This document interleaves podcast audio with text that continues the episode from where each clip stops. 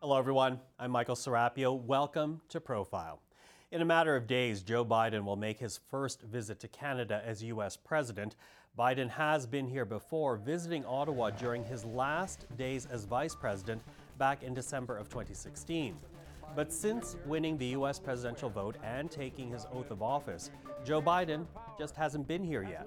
He has taken foreign trips, more than a dozen to be exact, but his country's largest trading partner and closest ally in everything from continental security to environmental stewardship has just had to wait.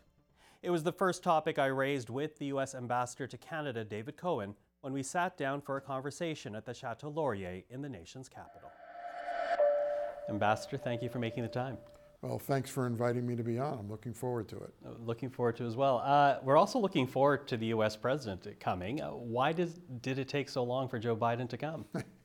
Well, I always make the point that Joe Biden was elected to the presidency in 2020, and he was inaugurated in January of 2021, and his very first bilateral visit with any country in the world was his bilateral visit with Prime Minister Trudeau in February of 2021. Now, because of the pandemic, it was a virtual visit, but it was a visit, and it was the first visit of his presidency. And then the reason it's taken a while for there to be an in-person visit is just a matter of scheduling. It's not that the Prime Minister and the President haven't seen each other. They've seen each other a lot. They've seen each other at multiple G7, G20, North American Leadership Summit, Summit of the Americas. I mean, a whole host of in-person bilateral engagements between the two of them. And in terms of when the president gets to Canada, it's just been a matter of scheduling. Well, I guess the concern is, and the virtual visit aside, you know, at the end of the last administration, according to Pew Research, only 35% of Canadians had a favorable view of the United States anymore. Was that not of concern for the president to come sooner? So, you know, you can pick your poll. My actual favorite poll on that question, which is an ECOS poll that sort of tests the nature of the U.S.-Canadian relationship, was that the trust factor had dropped to 10% at the end of the Trump administration. Yes, this is an issue of importance to the United States. It was a major issue of importance to me. I think that rebuilding the trust that historically has existed between Canada and the United States is one of the most important things I can do as ambassador, and I know that it's something that President Biden cares about as well. But I think he made the assessment, and I agree with the assessment, that rebuilding trust is about actions and deeds. It doesn't require a physical presence of the president to do so, and under that ECOS polling, which has been going on for decades, that trust factor is now up into the mid-50s again. So it's approaching historically high levels, and I think the president has successfully been able to rebuild the trust that exists between Canada and the United States. Okay, you say action and deeds, but certainly a lot of eyebrows were raised on this side of the border when the president made his State of the Union address and talked about Buy American. We're going to buy American. We're going to buy American. Folks,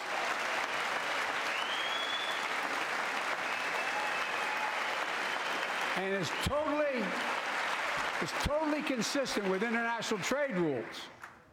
Buy American has been the law since 1933, but for too long, past administrations, Democrat and Republican, have fought to get around it. Not anymore. Tonight, I'm announcing new standards require all construction materials used in federal infrastructure projects to be made in America. Made in America. I mean it. Lumber, glass, drywall, fiber optic cable. And on my watch, American roads, bridges, and American highways are going to be made with American products as well. In fact, almost immediately we heard from Canadian manufacturers and exporters. They said that was bad economic news for Canadian business. They were worried about the impact it would have on the North American supply chain. Was that a consideration, the impact that those words would have here in Canada by using them in the State of the Union. So I think Buy American is one of the more interesting topics on nature of the bilateral relationship. It is massively misunderstood on the northern side of the border. It is considerably less consequential to Canada than some press reports would have it be. By the way, I'd push back a little bit. I haven't heard from any Canadian businesses. There are some Canadian business associations who have made comments about it, but I don't think those comments are really grounded very well in the facts. Let's understand what Buy American is. Buy American is a program under an act of Congress called the Bipartisan Infrastructure Act. It applies only to federal infrastructure investments under that legislation. It does not apply to private sector trade. So let's think about what that is. In Canada and the United States, we have $2.6 billion a day in trade across the border, creating millions of jobs on both sides of the border. That's what Canadian manufacturers and businesses are focused on. That $2.6 billion a day actually was the number from 2021. And in 2022, that trade with Buy American in place grew 19%. So the private commercial trade, which is the lifeblood of this trade relationship, the lifeblood for Canadian and American businesses who trade with each other, is substantial, it is growing, it is a trade relationship that is the envy of the world. So we've totaled up with the theoretical maximum of impact on that trade relationship would be from Buy American limited to federal infrastructure investment. It's less than 1% of the trade relationship, which is why you're beginning to see commentary, well, maybe this Buy American thing isn't as important as some people thought it was. After all, it's existed for 33 years. It's nothing new here in Buy American, and I really don't think when you get to the facts and you get underneath the analysis that there's anything disruptive to the extraordinary trade relationship that exists between the United States and Canada. Except there are protectionist tides in the United States from time to time, and certainly despite trade agreements, the trade relationship was under challenge in the last administration. So when a president that may be more pro-Canadian than the last talks about Buy American, it sends shivers in this country. So I can't say whether it sends shivers or not, but I can say that it shouldn't send shivers. It shouldn't be scary, and for the reasons that I just explained. And I look, I agree with you that in the prior administration, there were a lot of protectionist policies and protectionist language. Buy American is not protectionist. I mean, a Buy American provision is a common provision in any company, in any country for its procurement. Canada has Buy Canada provisions, which, by the way, it has applied against the United States. These are not viewed as protectionist. They are viewed as country standard provisions in order to support industries in the host country for limited subjects of federal procurement. And I don't think they're protectionist in Canada. I don't think they're protectionist in the United States under this administration. Mm-hmm. I also want to talk about the invocation of the Emergencies Act.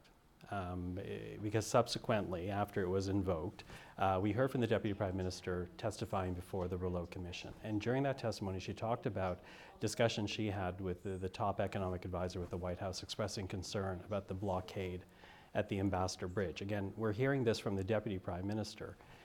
From what you know of the situation, just how concerning was that for the Biden administration? So, I think the blockade was concerning. And it was concerning because of the disruption to trade and commerce between the United States and Canada. It was concerning because there were automobile plants on both sides of the border where shifts were being shut down because the blockade was preventing free transit of automobile trade across the border. The number for the Ambassador Bridge is particularly compelling. $300 million a day of trade was disrupted as a result of the blockade. So as a trade matter, as a matter of the smooth functioning of commerce between the United States and Canada, the blockade was a matter of serious concern, and there were multiple discussions with senior United States officials and senior Canadian officials expressing concern over the blockade and what could be done to resolve the blockade and get trade and commerce flowing again. In that same testimony, we heard the Deputy Prime Minister, Christopher Phelan, she was talking about her worries and the dangers the blockade presented for a long-term impact on the Canada-U.S. trade relationship. In fact, she said that there would be those protectionists in the United States that might seize upon the moment to impose more protectionist measures. This was so worrying to me because I could see, really for the first time ever, the Americans having this amber light flashing in Canada, and this amber light that said to them, you know what? The Canadian supply chain could be a vulnerability too. And that's a problem for us because there are plenty of Americans, both Democrats and Republicans, who would love any excuse to impose more protectionist measures. How real was that danger? Does that remain a danger right now? So Chrystia Freeland wasn't making that up.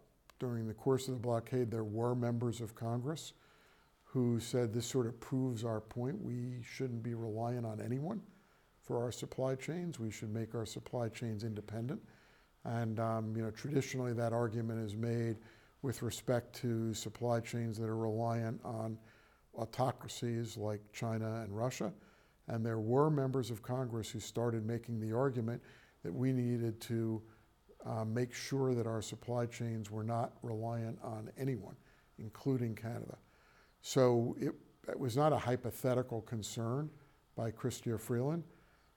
I think long run, that is not a realistic concern. I think the value and the benefit of the intertwined nature and the interconnected nature of supply chains between the United States and Canada outweigh the risks of inconvenience from disruptions in those supply chains. And obviously the philosophy around independence of supply chains is to ensure that the United States' dependence on goods from another country in the supply chain cannot be used as leverage against the company for national security purposes, for example. So Brian Deese, who was the head of the NEC at the time, just recently stepped down, gave a sort of famous speech about this at the New York Economics Club, where he made clear that the United States supply chains, the United States economy was sufficiently large that it was not possible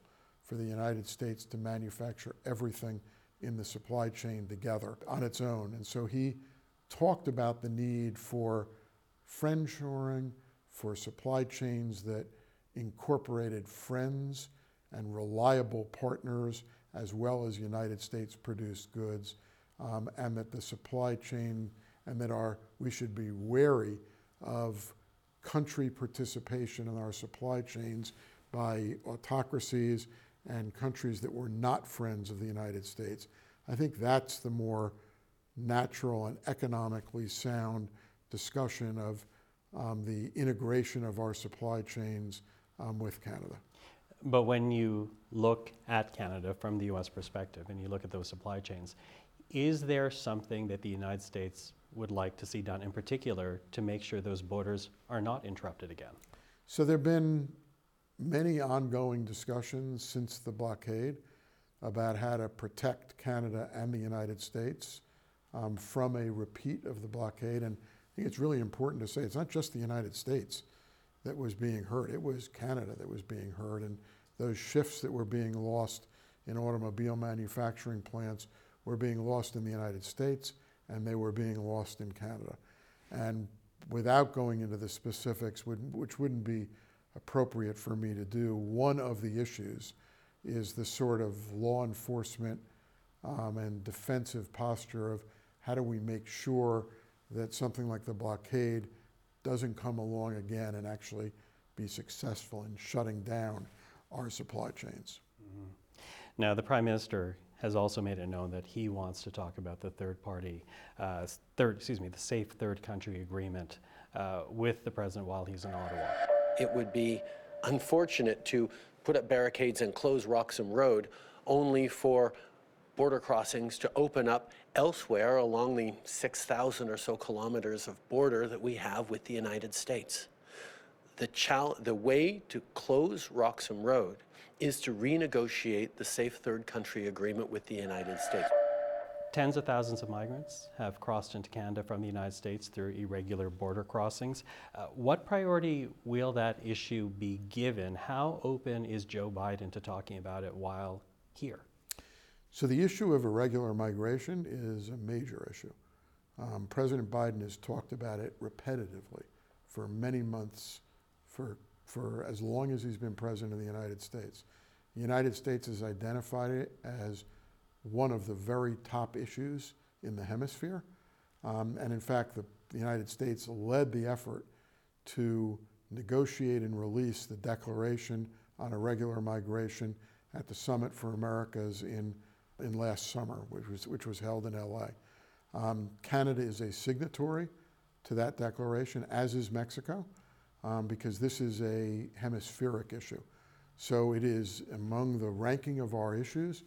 It is one of the most important issues that we have to confront. The United States philosophy here, which I think is indisputably correct, is that in order to attack and take on the issue of irregular migration, you must get at the underlying causes of irregular migration. You have to figure out a way, we have to work on a way to be able to stem the pressures that are causing those migrants that you talked about to flee their home countries. That's the only responsible and effective way to be able to address the problems of irregular migration. If you wait until people have already been chased out of their country and have already fled and are coming into Canada on Roxham Road, into the United States through multiple points of entry, even into Mexico, then you've already lost the battle. So that is the focus of the United States on irregular migration. And we, frankly, we welcome Canada's interest in having a conversation about irregular migration because it is such an important hemispheric issue. And I take that, but that is the macro view of it. The Prime Minister specifically wants to talk about the Safe Third Country Agreement, which is more of a micro. So will that be given priority? So I don't know what I don't know what priority means. It's part of the irregular migration question. It's a symptom of the irregular migration issue. It is always bad policy to only address symptoms. I'm not trying to make news here. Not trying to be confrontational. I'm not trying to be difficult. And if the Prime Minister is entitled to bring up any issues that he wants in this relationship, but we have to understand that if we're trying to deal with the problem, just talking about the Safe Third Country Agreement is not going to solve the problem because it does not stop the migrants from appearing. The Prime Minister himself has said that if you shut Roxham Road, all that's going to happen is those migrants are going to find another place along our 5,500-mile unprotected border to cross into Canada if that's what they want to do. The only way to address this problem, and you can call it macro, but I call it the only solution to the problem of to the problem of irregular migration is to address the causes of irregular migration. And it doesn't mean that we can't talk and we won't talk about symptoms and how we're treating symptoms and how we're managing the results of irregular migration until we have a chance to address those larger issues. But if you're asking me with the word priority, the number one priority by a mile is to address the underlying causes of irregular migration. And I think any expert in immigration and migration would agree with that. Another issue I wanted to discuss with Ambassador Cohen was China. In early February, both Canada and the U.S. tracked several unidentified objects in North American airspace. 4 were shot down, and at least 1 was a Chinese balloon that U.S. officials determined was used for spying. Just last year, Canada declared China an increasingly disruptive power in the world, and questions still remain about Chinese operatives meddling in the 2019 and 2021 general elections in Canada. I also want to talk about China here. In particular, I want to talk about the Chinese spy balloon that was shot down off the coast of South Carolina back in February.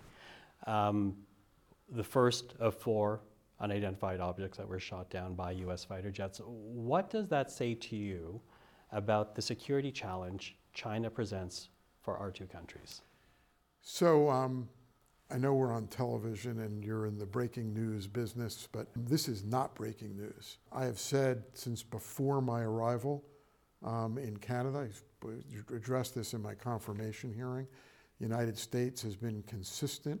The fact that China poses a legitimate and a major threat from a defense and an intelligence perspective and a trade perspective to the United States and to Canada and to democracies around the world. And I think that balloon, may be confirmed for the world and confirmed for Canadian citizens and American citizens just how important that threat is to pay attention to. So the United States has a very firmly articulated policy with respect to China. China's got the second largest economy in the world. You can't just wall them off, say we're not going to have anything to do with China. So the United States philosophy falls in 3 buckets. One is to invest. We have to invest in our own businesses, products, services, strategies, where we may have a competitive advantage and build those up. Second, we have to align. So we then, having built up our strengths, we have to align with like-minded countries like Canada and work together to present a unified force against China and other autocracies in the world. And then third, we have to compete. And compete has the largest and the broadest possible definition. We have to compete from a trade perspective, that is actually compete with China for trade, but we have to compete in the defense and intelligence perspective. We have to protect ourselves. We have to be vigilant to what China might be doing from an intelligence perspective and from a surveillance perspective. And we have to be prepared to protect ourselves against hostile actions and actions by China that would not be in the interest of the United States or Canada. And that balloon incident reinforces that in every respect. Okay, well, let me pick up on that point, though, because as you know, there is a concern right now about Chinese interference in the last 2 general elections in this country. The Prime Minister has been hesitant to call an independent inquiry into that meddling. For the 2019 election, we created a high-level panel on election interference comprised of Canada's top public servants who are independent and professional and dedicated to this country, and they work closely with all of our national security experts, officials, and agencies to monitor day by day what was going on during the 2019 and 2021 elections. The independence, the professionalism, the rigor with which they looked at it is something that Canadians can take tremendous reassurance in the fact that it was found that our election integrity held absolutely in 2019 and 2021. Do you think Canada is too soft on China?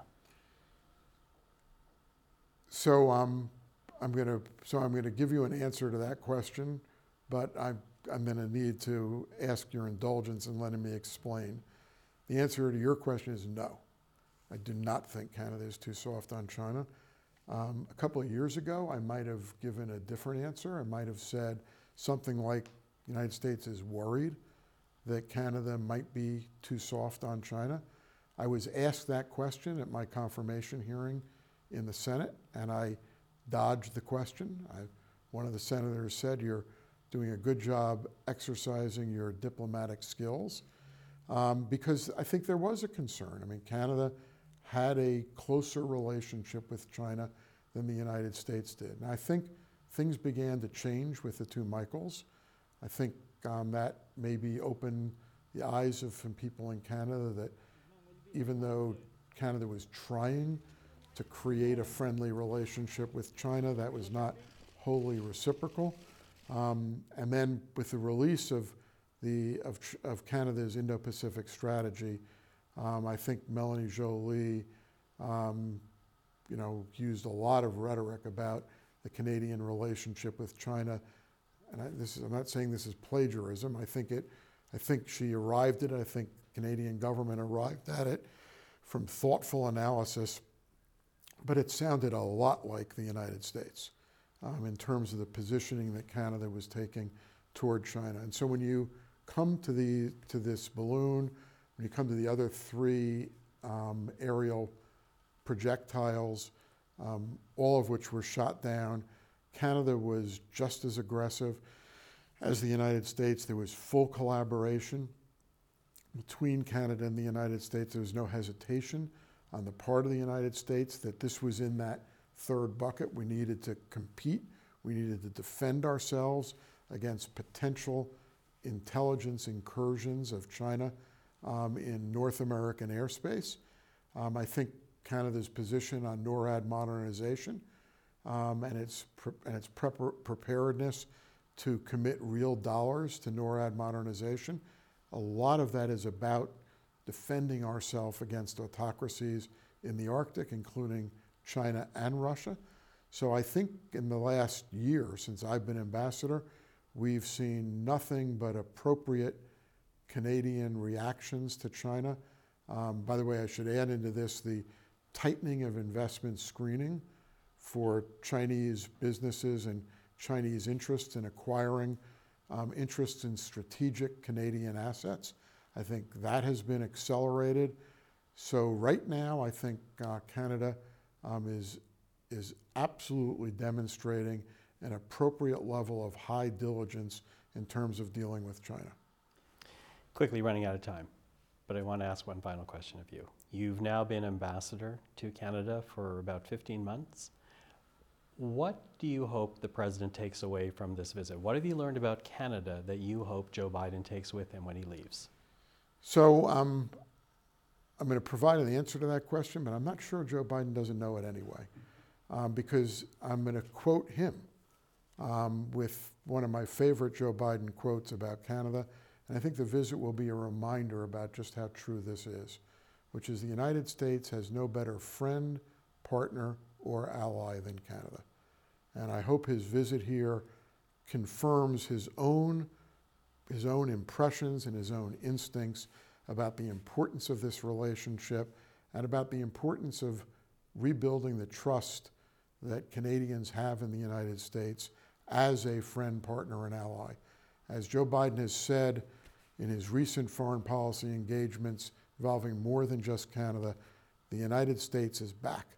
And I will hope that he's able to deliver that message, that Canada feels that the United States is back, that we have their back, and that Canada has our back, and that we've got this unbelievably significant trade relationship, defense relationship, intelligence relationship that is the envy of the world, and that we all should understand that, appreciate it, and remind ourselves about the value of that relationship every day. And that was the U.S. Ambassador to Canada, David Cohen, speaking with us from the historic Chateau Laurier in downtown Ottawa. I'm Michael Serapio. Thank you for joining us today. We'll see you again on the next Profile.